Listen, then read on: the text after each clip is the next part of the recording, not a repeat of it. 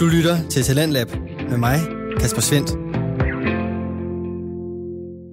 Og denne anden time begynder, hvor første time endte, nemlig med afsnittet fra samtale-podcasten Vin og Venner med de to værter, Mette Jacobsen og Mette Marie Svensen.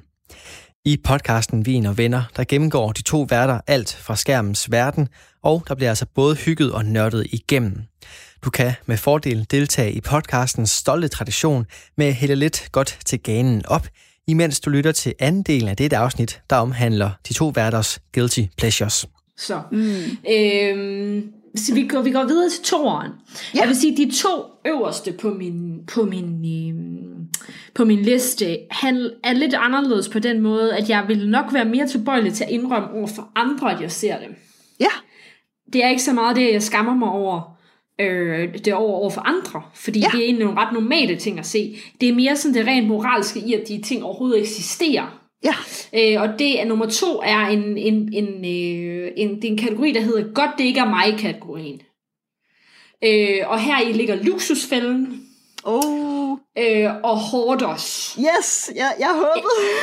på dansk nok noget i retning af ekstreme samlere, tror jeg de hed på dansk, den serie. Mm. Det har kørt på dansk tv for lang tid Jeg sidder og ser det på YouTube nu her. Fulde afsnit, der ligger på YouTube. Øhm, og det er den her kategori. Godt, det ikke er mig-kategorien. Så jeg, øh, det, er, det er jo modsat Keeping Up with the Kardashians, reel dokumentar, så det er rigtige mennesker der ikke er så, så helt så scriptet som i Keeping Up with the Kardashians for eksempel. Så det er, det er ægte dokumentarer, og for eksempel Luksusfælden, de gør jo reelt godt arbejde. De hjælper folk ud af deres situation, og i Hoarders, de hjælper også folk ud af deres situation. Men jeg er, er skammer mig over, at jeg sidder og fryder mig over, at det ikke er mig. Oh. Altså, hvis jeg er i rigtig dårlig humør, så kan jeg godt få lyst til at se de her serier, og så tænke, det går alligevel ikke helt så skidt som det her. Mm. Og det er deraf, det, det guilty kommer ind for mig. At det er derfor, jeg ser det. Jeg ser det for at tænke, uha, så, så, så dårlig økonomi har jeg ikke. Eller, uh, så rodet er det ikke hjemme med mig. Det er mm. den del af det, jeg skammer mig over. Mm. Ej, det, det, kan jeg så, det kan jeg så godt følge. Sådan, sådan ja. nogle serier har jeg altså også et par stykker af. Ja. Og de burde virkelig også være på den her liste. Det er så rigtigt. Det, øh, altså, øh, jeg har lige set øh, fede forhold på DR1. Ja, den har jeg ikke set endnu, men jeg havde godt overvejet den. Den har den samme effekt. Mm. Øh, der skammer jeg mig også. Jamen, det, det er sådan et program om at tabe sig. Det er fuldstændig det samme. Det, det er bare lidt ærgerligt, at, ja. at man sidder, og, og, og det er også derfor, det, det er sådan virkelig, hvis jeg har set et afsnit, så er jeg dårlig samvittighed, fordi jeg er kommet til at gå i det mindset der, hvor det er, man tænker, det var godt, det ikke var mig. Ja, lige præcis. Det, øh, det har jeg da også skidt med, så det, det kan jeg sagtens følge dig i. Så, så nemt, ja. Så, så den, den her toren, det er mere over for, for dem, som det handler om, at jeg... De har godt nok selv meldt sig til at være med i det her program, men tit så tror jeg også, at du ved, de ved måske ikke helt, hvad de går ind til, og den måde, det bliver vinklet på, og sådan noget, den måde, det bliver klippet på, og alt muligt. Øh, det er i hvert fald ikke øh, smirende for dem. Nej. Øh, og så sidder jeg og fryder mig lidt over, at øh, jamen, så er jeg i hvert fald bedre end dem, eller eller andet. Og det, det synes jeg er lidt ulækker. Mm. Og det er egentlig bare derfor, det er min nummer to. Godt, vi går, øh, vi går videre til nummer et. Fedt, at du øh, i øvrigt øh, kan, kan, kan, hvad hedder det, genkende til, til den guilt, jeg følger. Det, det kan jeg øhm. sagtens. Det kan jeg helt bestemt. Nummer et er den er øh, ligesom, ligesom toeren bare den ultimative, godt det ikke er mig kategori, som er true crime. Oh. Ja, Øh, og det hænger lidt sammen med noget af det, vi snakkede om helt tilbage med Mindhunter i vores første afsnit. Så der laver ja. lige en sløjfe til afsnit, hvor vi kan huske, at vi snakkede om det her med, at vi kunne godt have det lidt svært med at egentlig give de her seriemordere opmærksomhed og give, øh, egentlig sidde og snakke om nogle forbrydelser, hvor der var nogle ofre, nogle rigtige ofre osv. Mm. Og det er lidt det samme for mig med true crime, og det er ikke en guilty pleasure i forhold til, jeg vil ikke, altså jeg elsker at snakke om true crime med andre, jeg elsker at anbefale, at jeg ser true crime. Det er ikke guilty på den måde, at jeg er flov over at indrømme det, ligesom Keeping Up with the Kardashians eller Netflix julefilm. Det er mere, det er mere, at jeg er skyldig over, at jeg sidder og bliver underholdt over, at et menneske er dødt. Ja. Yeah i virkeligheden. Ikke? Altså jeg sidder ja. for, uh, det er spændende det her. Ej, det er spændende. Kan jeg, vide, kan jeg vide, hvem der har gjort det her? Det er underholdning lavet til mig, og tit så er det klippet meget dramatisk. Men jeg er også et utroligt meget true crime, og der er også god og dårlig true crime. Der er også der er de her serier, som har kørt i utrolig mange sæsoner, sådan noget øh, Forensic Files og alt muligt, øh, som jeg har set, det tror jeg, alle afsnit af, som er sådan meget dramatisk klippet og sådan noget, og hvor det er sådan meget, det skal bare være underholdning, underholdning, underholdning, og jeg har lappet det hele i mig. Og der kan jeg godt føle sådan lidt, okay, det er jo, er jo et rigtigt offer i virkeligheden, øh, som, jeg, som bliver lavet til underholdning for mig. Mm.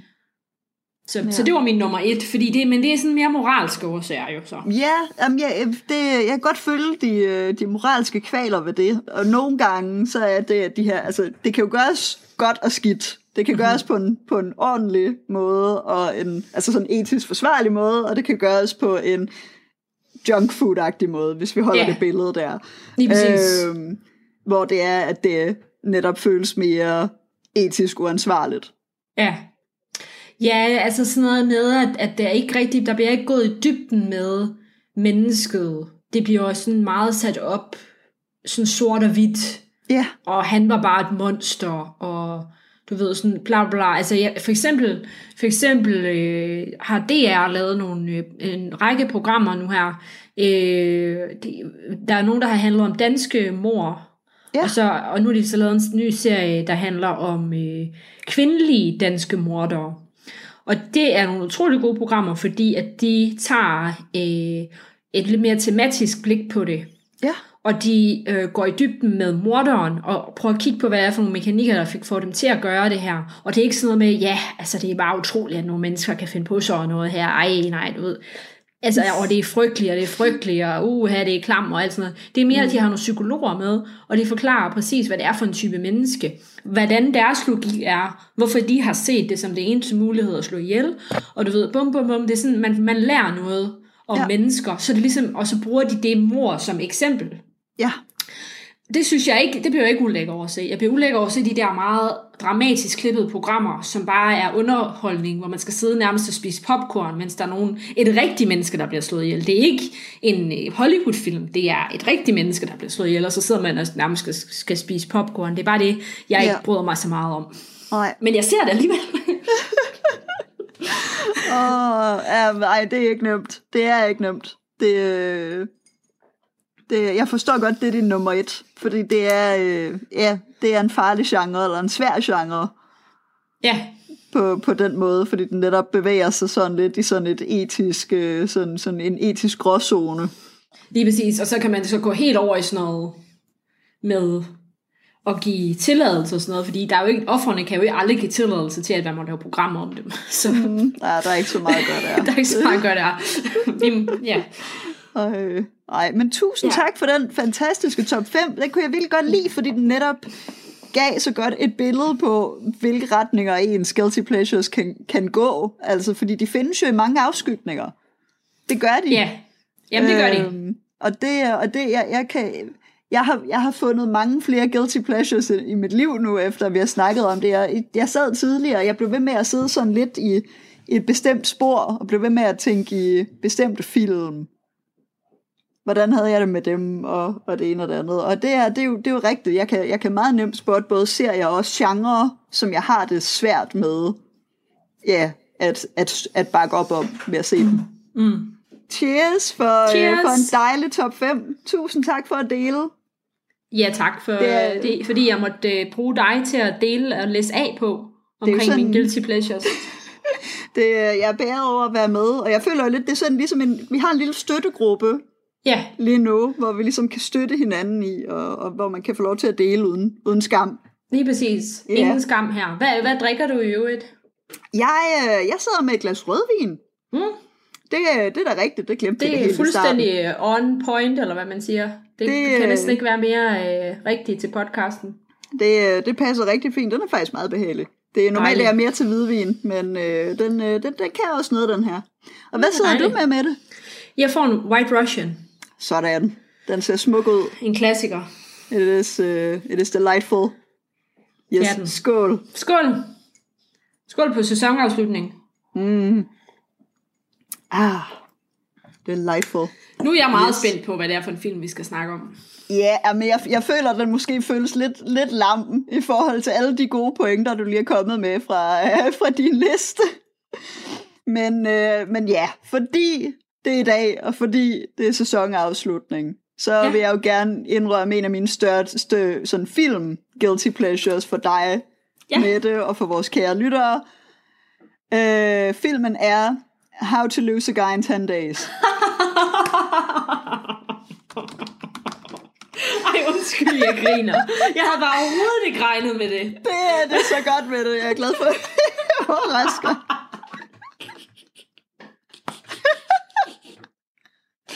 Ej, det er virkelig ikke pænt at grine. Men jeg, Ej, griner, jeg griner også bare, fordi jeg har, det er virkelig mange år siden, jeg har set det. Gerne og, jeg, og det er bare...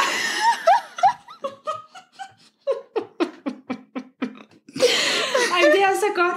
Det er også bare fordi, det er så umary, som yeah. noget kan blive. Det er derfor, jeg griner sådan. Det er ikke fordi, det, jeg synes ikke, det er så slemt overhovedet. Øj, der er ej, mange men... værre film end den. øh, men ej, for er det også bare en, sådan en nuller-film fra der fra vores teenageår, altså. Ja, det er det virkelig. Det er ej. det virkelig. Ej, ja, altså den er fra, den er fra 2003. Ja. Øh, instru- instrueret af Donald Petrie, som også er manden bag film som Grumpy Old Man, Miss Congeniality og Just My Luck med Lindsay Lohan, så vidt jeg, så vidt jeg husker. Miss Congeniality, det er jo den, der har den øh, fantastiske danske titel. Meget danske titel. Yes. Pære danske titel. Pære danske titel. Som er Agent Catwalk. Yeah, så den får med garanti en honorable mention, når vi engang kommer tilbage til det i sæson 2, hvor vi Absolut. måske skal snakke lidt om danske filmoversættelser. Ja, eller når de bliver oversat til andre engelske titler. Ja, yeah, yeah, ja, Jesus. Ja. Yeah. uh, så ja, ham her, instruktøren, han har mange års træning. Efter mange års træning specialiseret sig i lette, fluffy komedier. Uh, yes, filmen har en smuk score på Rotten Tomatoes på 44% critical score og 77% audience score. Det er et godt tegn. Det, det må man sige. Og på IMDb står den til en rating på 6,4. Så, øh, som ligger i den der gode, lunkne middelkategori. Det der, øh, man ikke rigtig kan bruge til noget. Nej, når, når man skal beslutte sig, om man ser en film, når man finder den på Netflix, og man googler, så er det sådan omkring 6, 6 knap 7, så ved man aldrig rigtigt. Det er nemlig det. Det kan godt nok gå begge veje. Altså 5, øh, det er klart dårligt, og 7, det er klart godt, men ja. 6, det er sådan... Uh, det er nemlig det. Den ligger i den magiske middel, sådan gråzone af ligegyldighed. Ja, lige præcis. Yes. Så øh, lige et, et, lille, et lille summary. Øhm, filmen handler om journalisten Andy, spillet af Kate Hudson, som øh, arbejder på et mode-slash-livsstilsmagasin for kvinder, og hun vil gerne skrive flere seriøse artikler. Og redaktøren giver så grønt lys, hvis hun først skriver artiklen How to Lose a Guy in 10 Days, baseret på de klassiske fejl, som kvinder begår i starten af et forhold. Og øh, Kate Hudsons karakter møder så Benjamin, spillet af Matthew McConaughey. Alright, alright, alright. Ja, ja, som, øh, som arbejder på et reklamebyrå, I think. Og i forbindelse med en kampagne for smykker, så får han en udfordring om at få en kvinde til at forelske sig i ham. Og en af filmens snedige antagonister får sat Benjamin og Andy sammen med hver deres modsatrettede mål. Øh, ja, og det er virkelig, det er virkelig en latterlig præmis. Det er virkelig åndssvagt. Det er virkelig åndssvagt. Også bare det der med, det er så, det er så ekstremt heldigt, at den her situation overhovedet opstår, til der kan komme en film ud af Men det er også det, altså det er som om, at, at det, er to, det er til to film. Altså det er som om, det er nærmest to præmisser, de har puttet i én film. Ja. Som om det er for meget opsætning, der er lavet. Det er rigtigt. Det er virkelig for konstrueret. Ja. På sådan en, en ikke helt god måde øhm, men altså, altså filmen gør ondt at indrømme for mig, at det er en guilty pleasure, fordi jeg altid har lagt meget stolthed i at afskrive de her ligegyldige romantiske komedier fra Hollywood. Og den her film, den går virkelig lige hjem i den kategori. Det gør den. Altså, det er alt for nemt at opremse, hvad der ikke er godt ved den her film. Altså, man kan bare gå ind og læse critics reviews på Rotten Tomatoes, og så få en fornemmelse af, hvor skidt det står til der. Altså, igen, det er altså en Hollywood-metervare. Mm. Øh, men i stedet så vil jeg så oprise nogle plusser ved filmen. Yes. Det glæder jeg mig til at høre. Og jeg, jeg vil må så jeg, gerne... Undskyld, må jeg ja. lige spørge om noget? Ja. Er det den her film, nu, det, nu er det mange år siden, jeg har set det, set den. Er det den her film, hvor Matthew McConaughey han hele tiden bliver bit af dyr? Uh, ej, for det, det, det tror er det jeg den ikke. Her, er det den her film, hvor han er ven med Bradley Cooper? Nej, det er så flyt dog. Det er så flyt dog. Det er så flyt dog. Ja, okay, det er så ja. flyt dog. Den har jeg lige byttet rundt med nogle af okay. scenerne, tror jeg, fordi de er helt ens næsten. Ja, Jamen, jeg skulle lige tænke, fordi han får Nej. en hund på et tidspunkt. Han får en hund, der bliver opkaldt efter hans, øh, hans øh, hvad, hvad kan man sige, penis. Ja, øhm, ja. Så, og jeg kunne ikke huske, om den bed ham, så det var derfor, jeg lige blev forvirret et øjeblik, fordi jeg tænkte, bed den ham? Det tror jeg ikke, den, den tisser bare på ting. Okay, øhm, det, er, øh, det er så flyt dog, hvor, øh, hvor han... Jeg elsker den danske titel.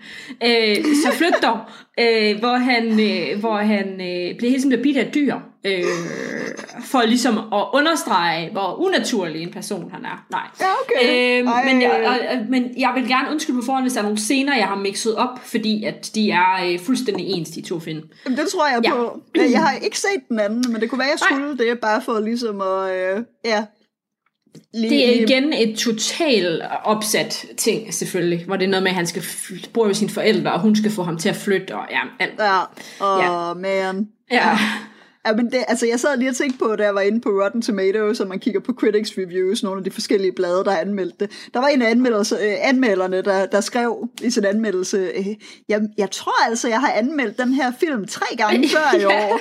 Og det, det forstår jeg virkelig godt, at, at ja. vedkommende har sagt det, fordi det er nemlig bare, det er bare sådan en pakkeløsning. Du, du får ikke nogen overraskelser.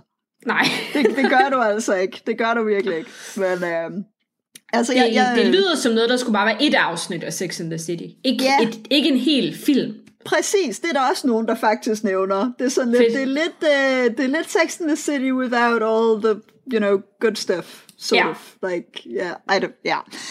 Uh, jeg glæder mig til at høre plusserne. Jamen, det, jeg, jeg er lidt spændt på, om jeg kan få den serveret på en måde, så det giver mening, at jeg holder af den her film, øh, efter at have brugt lidt tid på den. Øh, jeg ville gerne have lavet en top 5 over, hvorfor jeg holder af den her film. Det blev altså kun til en top 3. Desværre. Ja. Så, så øh, jeg ved godt, det ikke ser godt ud, men, øh, men yes, vi, vi kører med den. Så øh, tre grunde til, at jeg ser How to Lose a Guy in 10 Days. Yes, øh, nummer et, skuespillet. Øh, jeg synes faktisk, at Kate Hudson og Matthew McConaughey gør det godt i filmen, og at det klart er dem plus enkelte birolleindhævere, der redder filmen for mig. Øh, og Matthew McConaughey, han er her i sin pre pre-True Detective-periode, hvor det er, at han, som du lige nævnte med Så Flyt dog, lavede en del lighthearted comedy. Uh, og jeg, jeg tænker altid i McConaughey før og efter True Detective, men reelt set, så havde han allerede bevæget sig ind i mere seriøse roller, end det er bare True Detective, der for mig virkelig indikerer en ny ære for ham som skuespiller.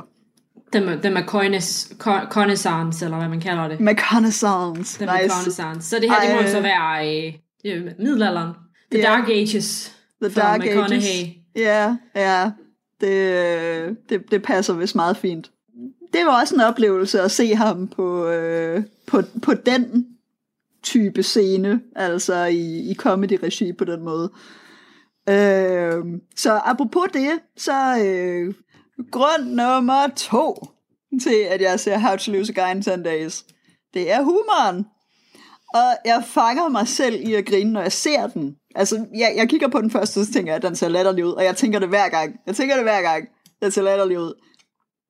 Men så fanger jeg mig selv i at grine, når jeg ser den. Ikke så meget på grund af den skrevne joke, men mere, hvordan skuespillerne leverer den. Så det er ikke petty laughs, det er, det er ærlige grin, så, så props til, til skuespillerne, fordi jeg synes, de, de faktisk får det til at fungere. Nice. Det, det kan noget. Og så øh, grund nummer tre til, at jeg ser How to Lose a Guy in 10 Days, det er tryghed. Jeg finder tryghed i den velkendte struktur, som filmen har. Der er ingen ubehagelige overraskelser, der gemmer sig om hjørnet. Og hvis jeg har haft en rigtig dårlig dag, så er jeg ikke klar på at kaste mig ud i noget nyt og godt, men mm. potentielt set lidt, lidt sådan utilgængeligt på en eller anden måde. Der er noget, der er lidt svært at komme ned i. Så mm. har jeg mere lyst til at sige, den her film, den ved jeg ikke gør mig noget ondt. Mm. Den kan jeg godt sætte på, at komme i lidt bedre humør. Så det er en film, der ofte har gjort mig i bedre humør, hvis det er, at jeg har haft en rigtig lortedag. Så øh, derfor så kommer den med. Jeg vil aldrig nogensinde indrømme for andre, at jeg holder af den her film. Så det er kun her med mm. os og lytterne, at jeg siger, den her film, den er jeg faktisk rigtig glad for. Og jeg skammer jeg, mig dybt over det. Jamen, jeg, jeg synes ikke, du skal skamme dig så meget, fordi jeg synes, altså du har ret i, at skelettet på den er øh, fuldstændig noget, man normalt ikke øh, vil støtte op om. Altså det her mm.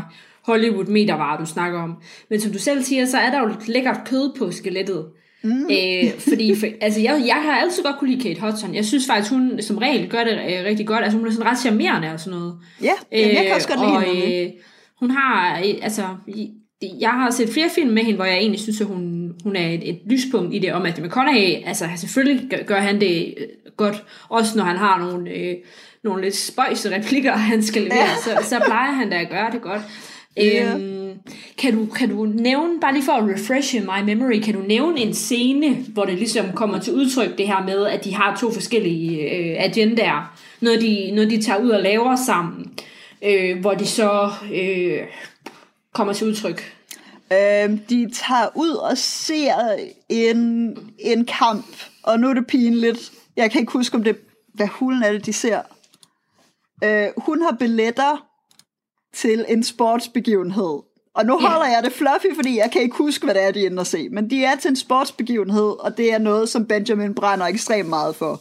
Ja. Øhm, og han tror, han har fundet drømmekvinden. Han tænker, at den her udfordring, det bliver den nemmeste nogensinde at få ind til at blive forelsket i mig, fordi vi er så meget på bølgelængde. Ja. Øhm, så de er til den her øh, sports-event. Øhm, og så lige pludselig, imens vi ligesom er på højdepunktet af den her sportsevent, så lige pludselig, så tror jeg, hun bliver sulten eller sådan noget. Så siger hun, du bliver nødt til at gå ud og hente noget til mig. Og så mm. kan det ikke lige vente, fordi vi er jo næsten færdige. Så nej, nej, nej, mm. ved du hvad, det er nu. Det er nu. Mm. Og hun mm. ved det jo. Hun ved, mm. nu er det højdepunktet i kampen. Mm. Så hun sender ham ud, så han ikke oplever det. Så han er okay. ude og hente nachos eller et eller andet fjollet imens. Så hele kampen bliver egentlig ødelagt for ham. Det er okay. det, og det, altså det, ja, altså, jeg, jeg ved ikke, om det er sådan en encapsulator, at de har forskellige øh, tilgange til det, men det er ligesom der, hun ligesom lægger the foundation for, at øh, nu skal det gå galt det her. Ja, okay. Øhm, altså det kunne også være der, hvor hun dukker op med både hund og en, en love fern, tror jeg det er. Hun har taget sådan en, en, en lille plante med og kalder den deres øh, sådan kærlighedsplante. Øh, Bregne, ja. Yes, deres kærlighedsbregne, ja. Øhm, og, øh, okay. øh, og der tror hun, at han skal til at slå op med hende, da hun drøner ud, fordi hun har opført sig absolut latterligt. Øh, okay. Og så i stedet for, så øh, går han ud og, og fortæller, hvilken idiot han har været, og han gerne vil give couples therapy a try, eller sådan noget. Altså, okay. Så, øh, så ja. Der jeg kan godt, der huske, jeg godt huske det med kampen nu, faktisk. Ja, ja. ja. Men øh, jeg kunne ikke lige huske det med, med bregnen der. Men hvad hedder det? Man kan sige, altså i princippet, øh, så øh, kunne hun, behøvede hun jo ikke at udleve det i virkeligheden. Altså det lyder som om, hun allerede har en god idé om, hvordan man loser a guy in 10 days. Hun kan bare skrive den der liste. Hun behøvede ikke at udleve det i virkeligheden. Men ja. det er så for at prove a point. Ja. Og så går det så ikke, som hun har regnet med. Ja. Ej. Så øh, det er en unlikely love story, og de er egentlig ikke særlig søde mod hinanden. Men jeg finder alligevel stor glæde i den, og jeg kan ikke rigtig forklare det andet, end hver gang jeg ser den, så bliver jeg glad af at se den. Og, øh, og den, den følelse må jeg bare tro på, så selvom jeg ved, altså min fornuft siger mig, at det her det er noget, jeg ikke øh, altså burde, burde synes om, fordi det netop bare følger den der skabelon, bare det ene og det andet. Men den lige specifikt, den, den gør et eller andet for mig. Så øh, yes, that's my confession. Ja, men det er så smukt, Mary. Altså, jeg synes ikke, det er en sær... jeg synes ikke, det er så slemt en film at have som Guilty Pleasure. Altså, der, der, der er mange, der er meget værre, og jeg kan sagtens se de, øh, hvad hedder det, kvaliteter, der er ved den. Så jeg kan godt forstå pleasure-delen også. Mm. Oh, så, øh, så det, var, øh, det var, hvad jeg havde med til, til dagens øh, sæsonafslutning på Vida tak, venner. tak fordi du ville dele, øh, dele indrø- lave en stor indrømmelse. Altså nu har jeg kendt dig i 10 år, jeg har aldrig, jeg mindes aldrig, jeg har hørt dig snakke om den film før. Det er så rigtigt, nu kender, jeg, jeg, nu kender det. jeg dig en lille smule bedre. Jamen, det er fantastisk. Jeg har virkelig holdt det bag lås og slå. Ja, det har du. Det, det har, har jeg. Så, øh, så det, jeg er glad for, at jeg også kunne, kunne bringe noget nyt to the table i dag. Absolut. Jeg tror, jeg vil se den snart, og så vil jeg sidde og bare grine af og vide, at, det, at du godt kan lide den. Jamen, jeg er flad af grin. Jeg kan slet ikke. Nej. Jeg, øh, det, øh, yes. Det siger vi ikke til nogen. Nej, vi siger det ikke til nogen. Yes, yes. Det er lidt ligesom øh, den der scene i Brokeback, ikke, hvor han siger, øh, Jack Gyllenhaal, eller Jack Gyllenhaal, der siger det, øh, med, øh, I don't know how to quit you. Øh, og det er, det er det, hvis du vil sige til How to Lose a Guy in 10 Days. Yeah. Og det er det, jeg vil sige til, til Kardashians. Sådan, yes. Ja. Godt. Det, det er en misunderstood love på ja, mange det er måder. Det er ja, det. det. Er så. Så, øh, men øh, det har været en fornøjelse. Det har det i hvert fald med, det har været en fornøjelse det her afsnit, og det har været en fornøjelse hele sæsonen. Yes, det, øh, det har været en, en, en, en stor glæde at kunne, kunne snakke movie, øh, altså sådan film og tv-serier og, og spil ups and downs øh, med dig øh, og dele det med vores kære lyttere. Det har været en, en stor fornøjelse. Så, I lige måde, øh, Mary. Tusind og, tak. Øh, og tak til, til dem, der har lyttet med. Det var Kæmpe pænt tak. Det har vi ja. været så glade for, at, ja. de, at de gad at lytte lidt til, hvad vi nu kunne, kunne bringe jer. Og tak til dem, der har øh, fortalt os, at de er begyndt at se øh, ting, som de har hørt om i vores podcast. Det er vi også glade for. Ja, det, øh, det betyder rigtig meget. Tusind tak. Skriv endelig, hvis, øh, hvis der er. Vi vil elske at høre fra jer. Hvis vi har anbefalet noget, som I har kastet jer over. Det er, det, det er jo nærmest som at være influencers, Mary. på meget lille skala. på vores lille skala. På vores lille Mette og Mary skala.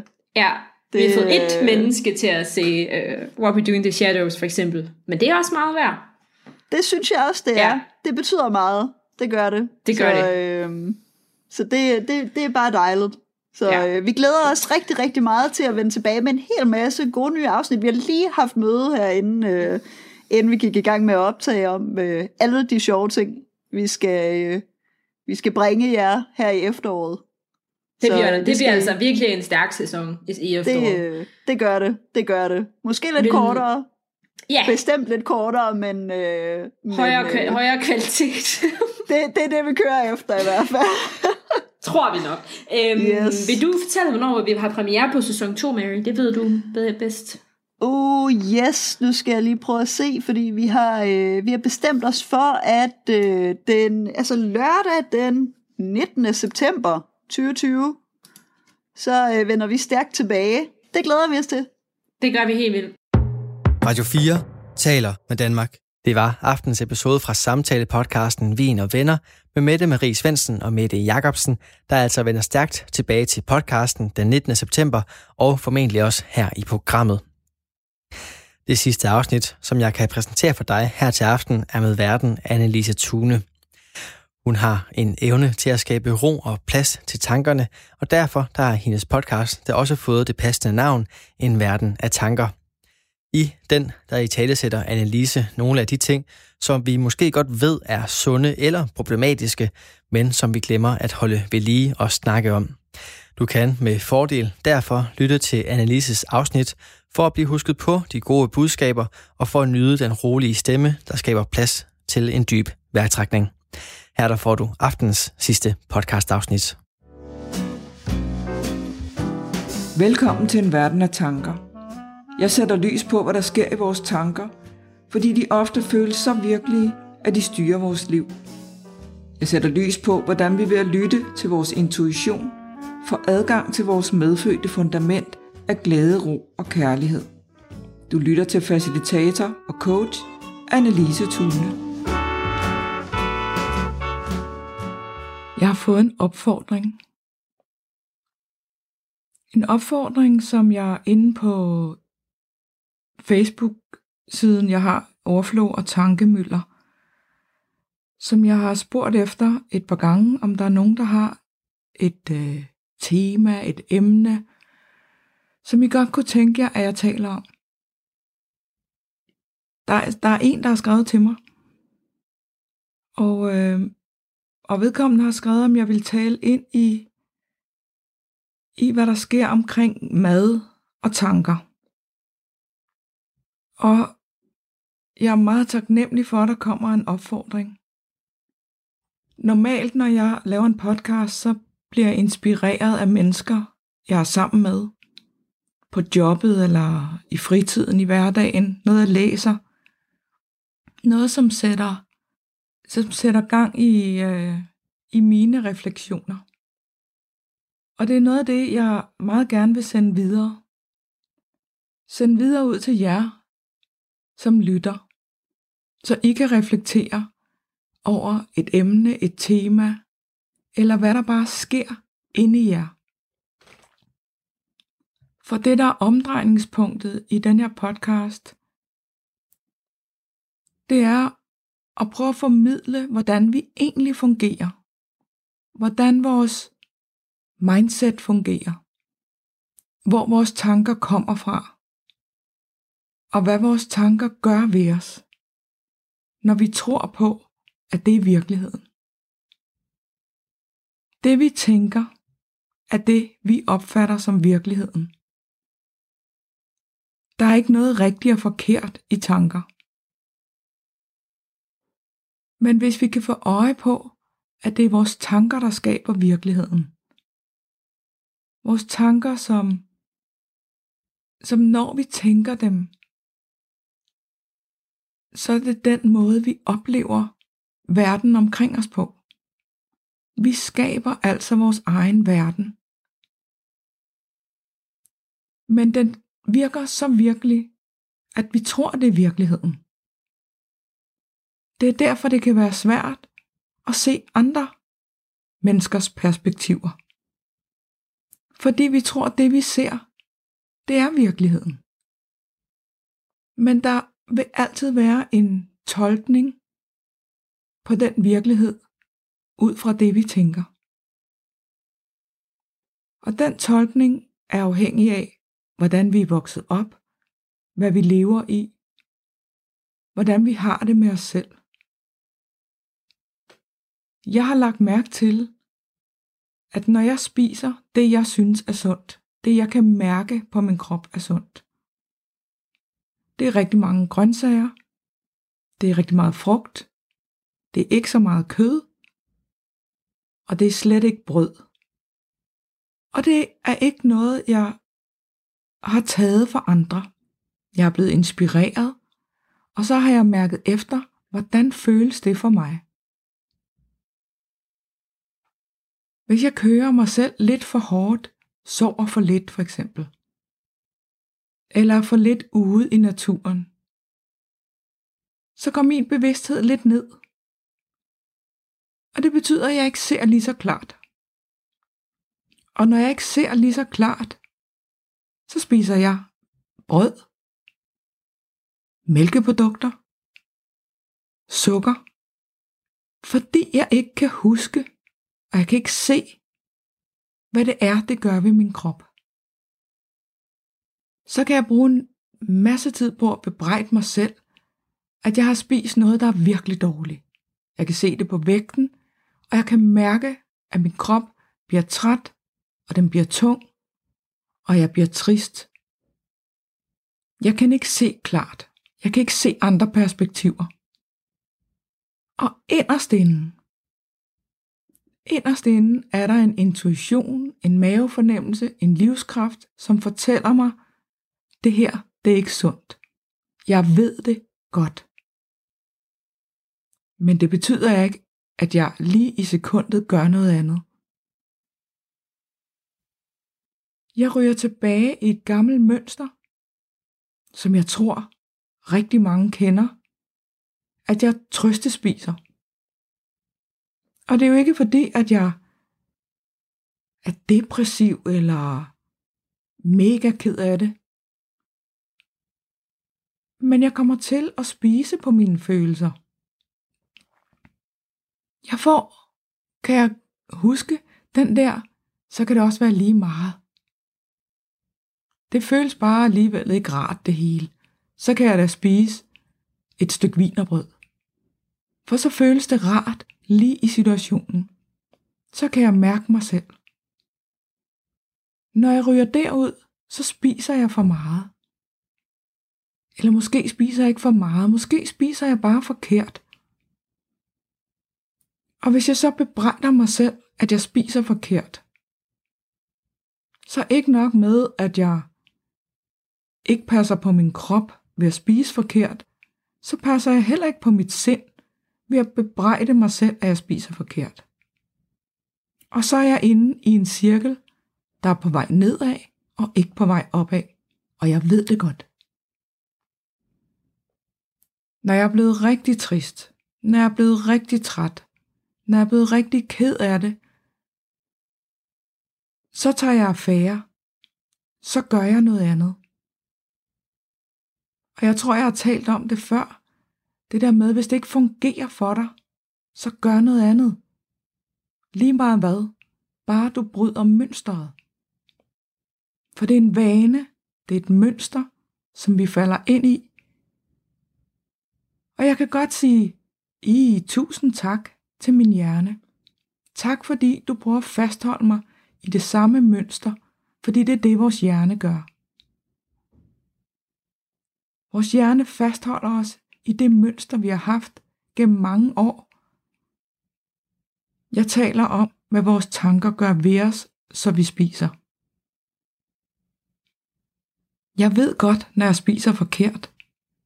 Og jeg er, jeg er sikker på, at det ved du også. Du ved det egentlig godt inderst inde. Så hvad er det, der gør, at vi ikke bryder det mønster? Det, som jeg har opdaget hos mig selv, og også hos andre, jeg kender,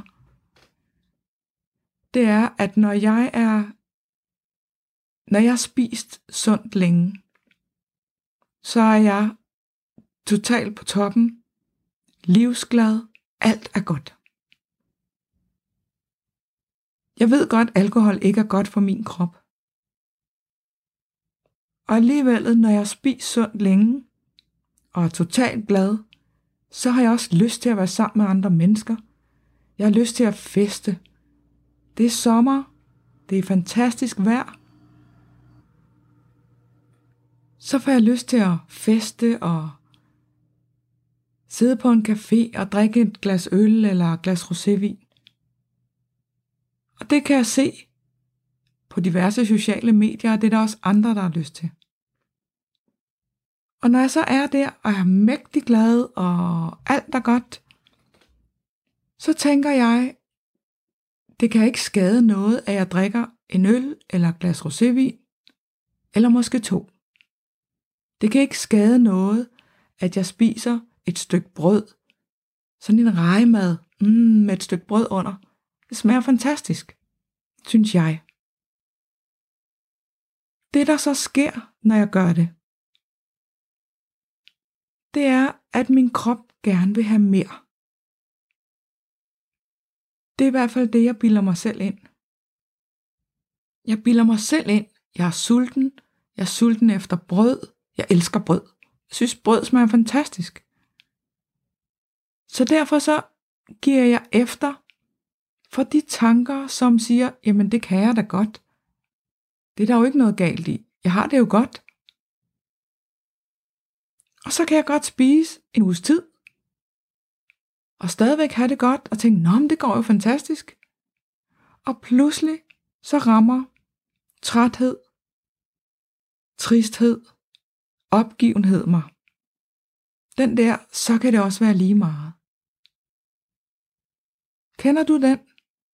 At du har et eller andet mønster, som du egentlig godt ved. Og som du holdt op med. Og når du så, ej, ånder lettet op. Og er glad, fordi nu er det jo stoppet, det der mønster så kan jeg godt lige spise en rejmad. Jeg kan godt lige drikke et glas vin. Og det gik jo meget godt. Så gør jeg det igen. Min krop fortæller mig big time, når jeg gør noget forkert. Og alligevel er det jo ikke forkert. For jeg træffer et valg. Jeg har selv valget. Jeg er voksen. Jeg er ansvarlig. Jeg er intelligent. Jeg er vidende. Jeg har min mavefornemmelse. Jeg ved, hvordan vi fungerer. Så når jeg begynder at bruge ordet forkert om mig selv, så sætter jeg et klistermærke på, en dom på. Og hvis jeg har gjort det længe, så er det svært for mig at skabe et andet mønster igen. Fordi det er alt sammen mønstre, vi vælger. Men det føles rart at komme tilbage til noget, vi genkender. Vores hjerne slapper af. Min hjerne slapper af, når jeg spiser sukker. Mm. Jordbær med fløde med sukker. Jeg bliver helt glad. Bare jeg tænker på det. Det, der ikke bliver glad, det er min krop.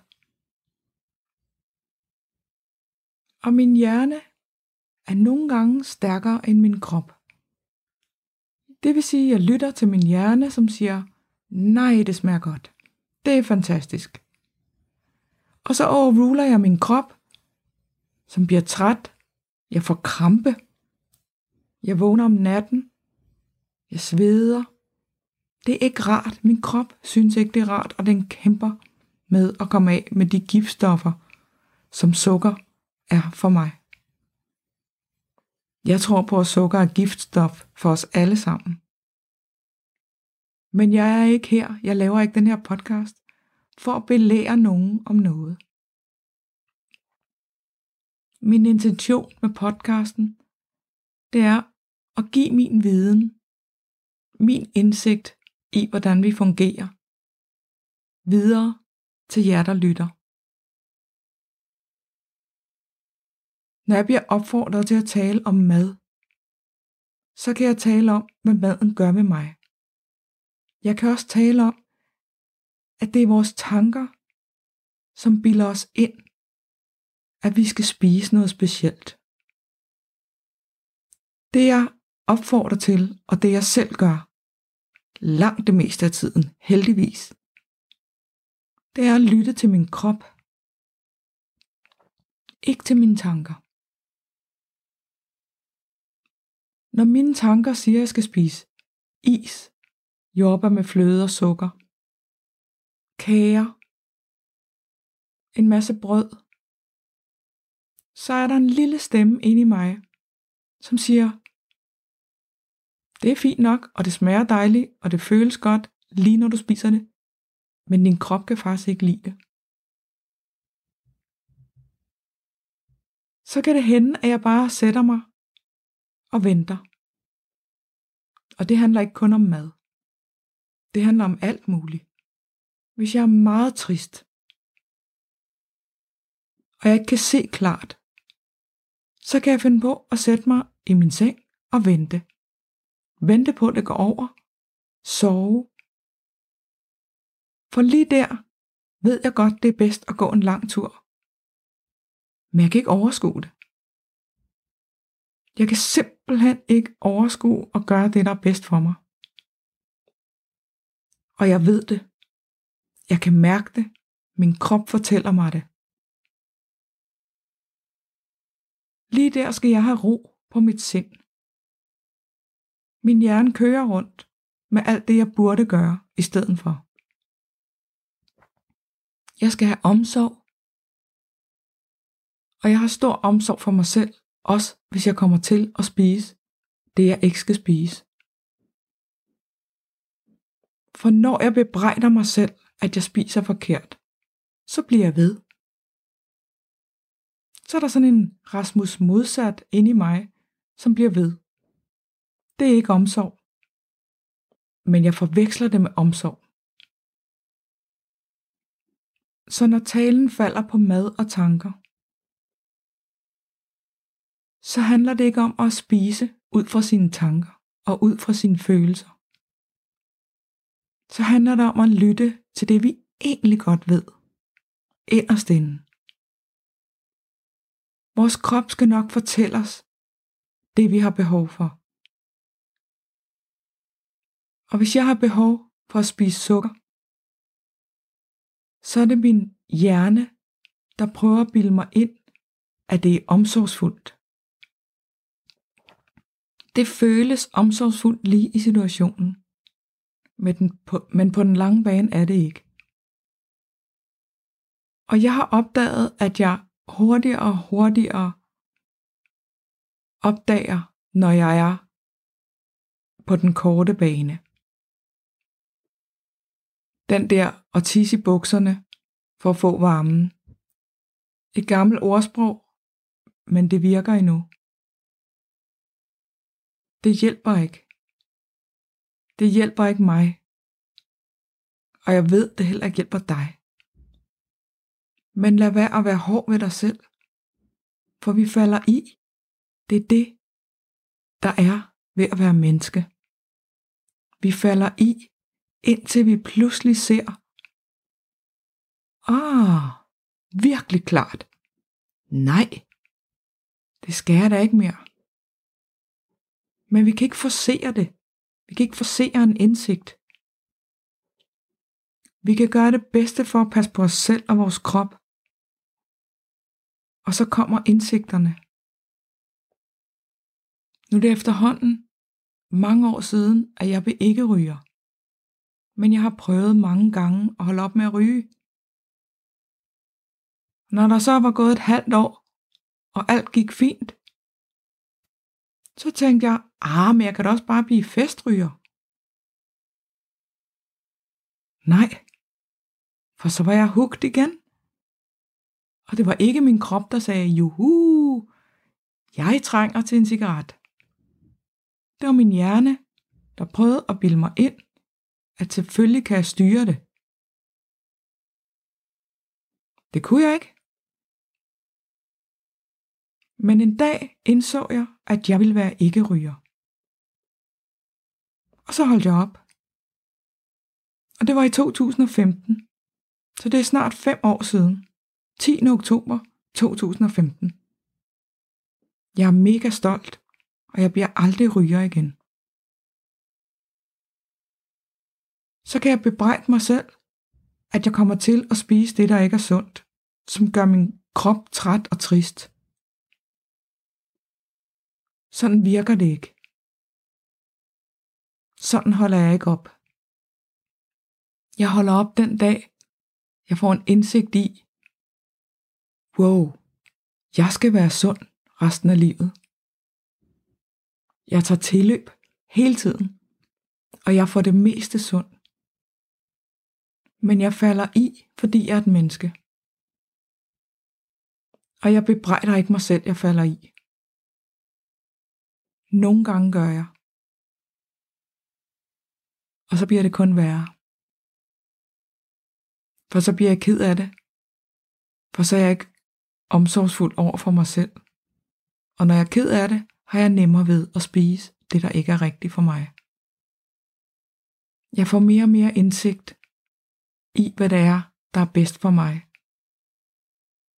Men det handler om, at jeg vælger mig selv.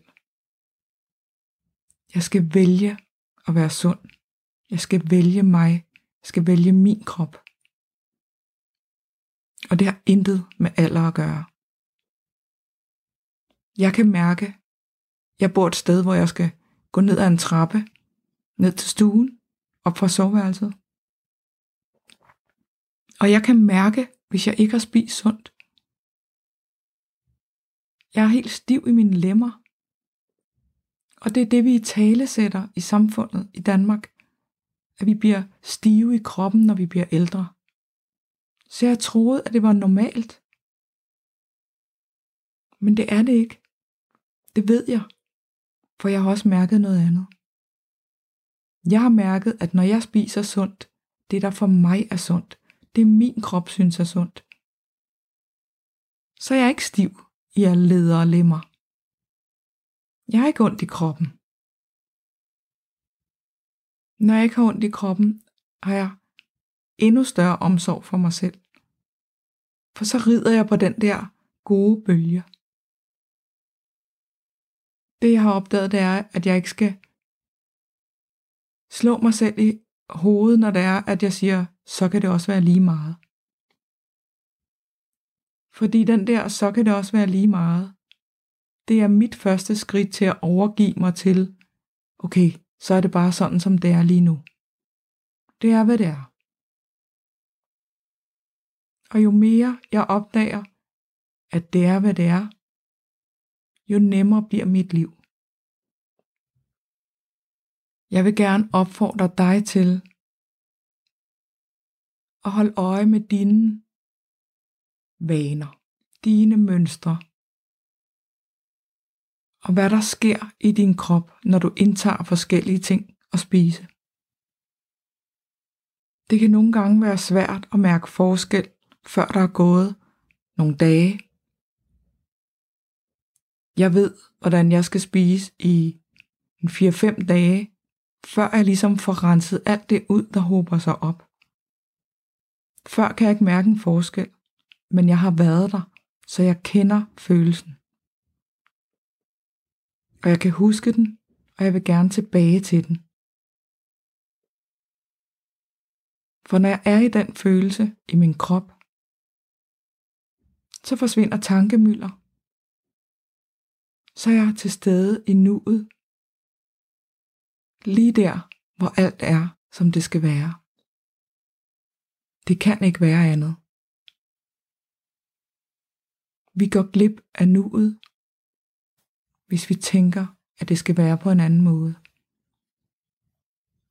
Og overgivelsen i, så kan det også være lige meget, er for mig et skridt hen imod at være tilbage til nuet.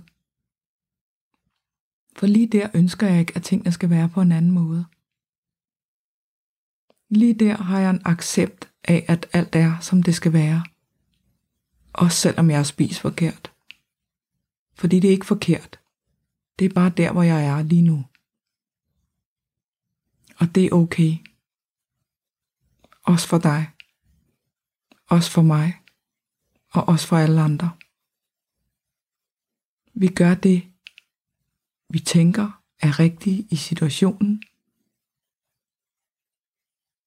Og det er okay. Så længe vi har os selv med. Så længe vi gør ting, som giver mening, og det føles godt, og det ikke går ud over andre, så er det okay. Og vi er gode nok, som vi er, også selvom vi kommer til at spise sukker. Vi bliver ikke dårligere mennesker af at give efter for vores følelser en gang imellem. Men det er det, vi kommer til at tro, vi er, fordi vi ikke kan overholde og spise det, vi egentlig gerne vil spise hele tiden. Hvis du har lyst, så er du velkommen. Velkommen til at kontakte mig. Lige meget hvad du tænker, du gerne vil ændre på. For det er muligt. Ofte er det dejligt, at der er en, der sætter et spejl op, så vi kan se os selv. Et kærligt spejl. Uden bebrejdelser, uden intention. Lige der kan vi se os selv. Og det er der, der kommer en indsigt i, at vi godt tør gøre noget andet.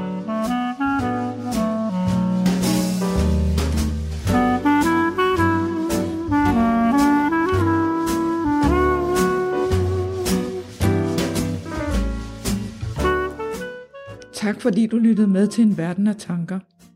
Jeg vil gerne invitere dig med ind i min Facebook-gruppe, som hedder Ordflow og Tankemøller. Her kan du deltage i samtalen ved at dele dine refleksioner og indsigter eller stille spørgsmål. Det er et lukket fællesskab, hvor du bliver mødt med kærlighed, forståelse og tillid.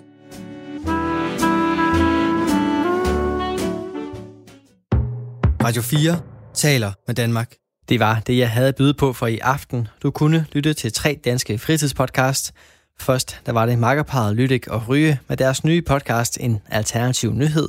Og så blev det tid til at nørde i skærmens verden i samtalepodcasten Vin og Venner med Mette Marie Svensen og Mette Jacobsen. Og til sidst var det Annelise Thune, som rundede af med en episode og et godt budskab fra hendes podcast En Verden af Tanker.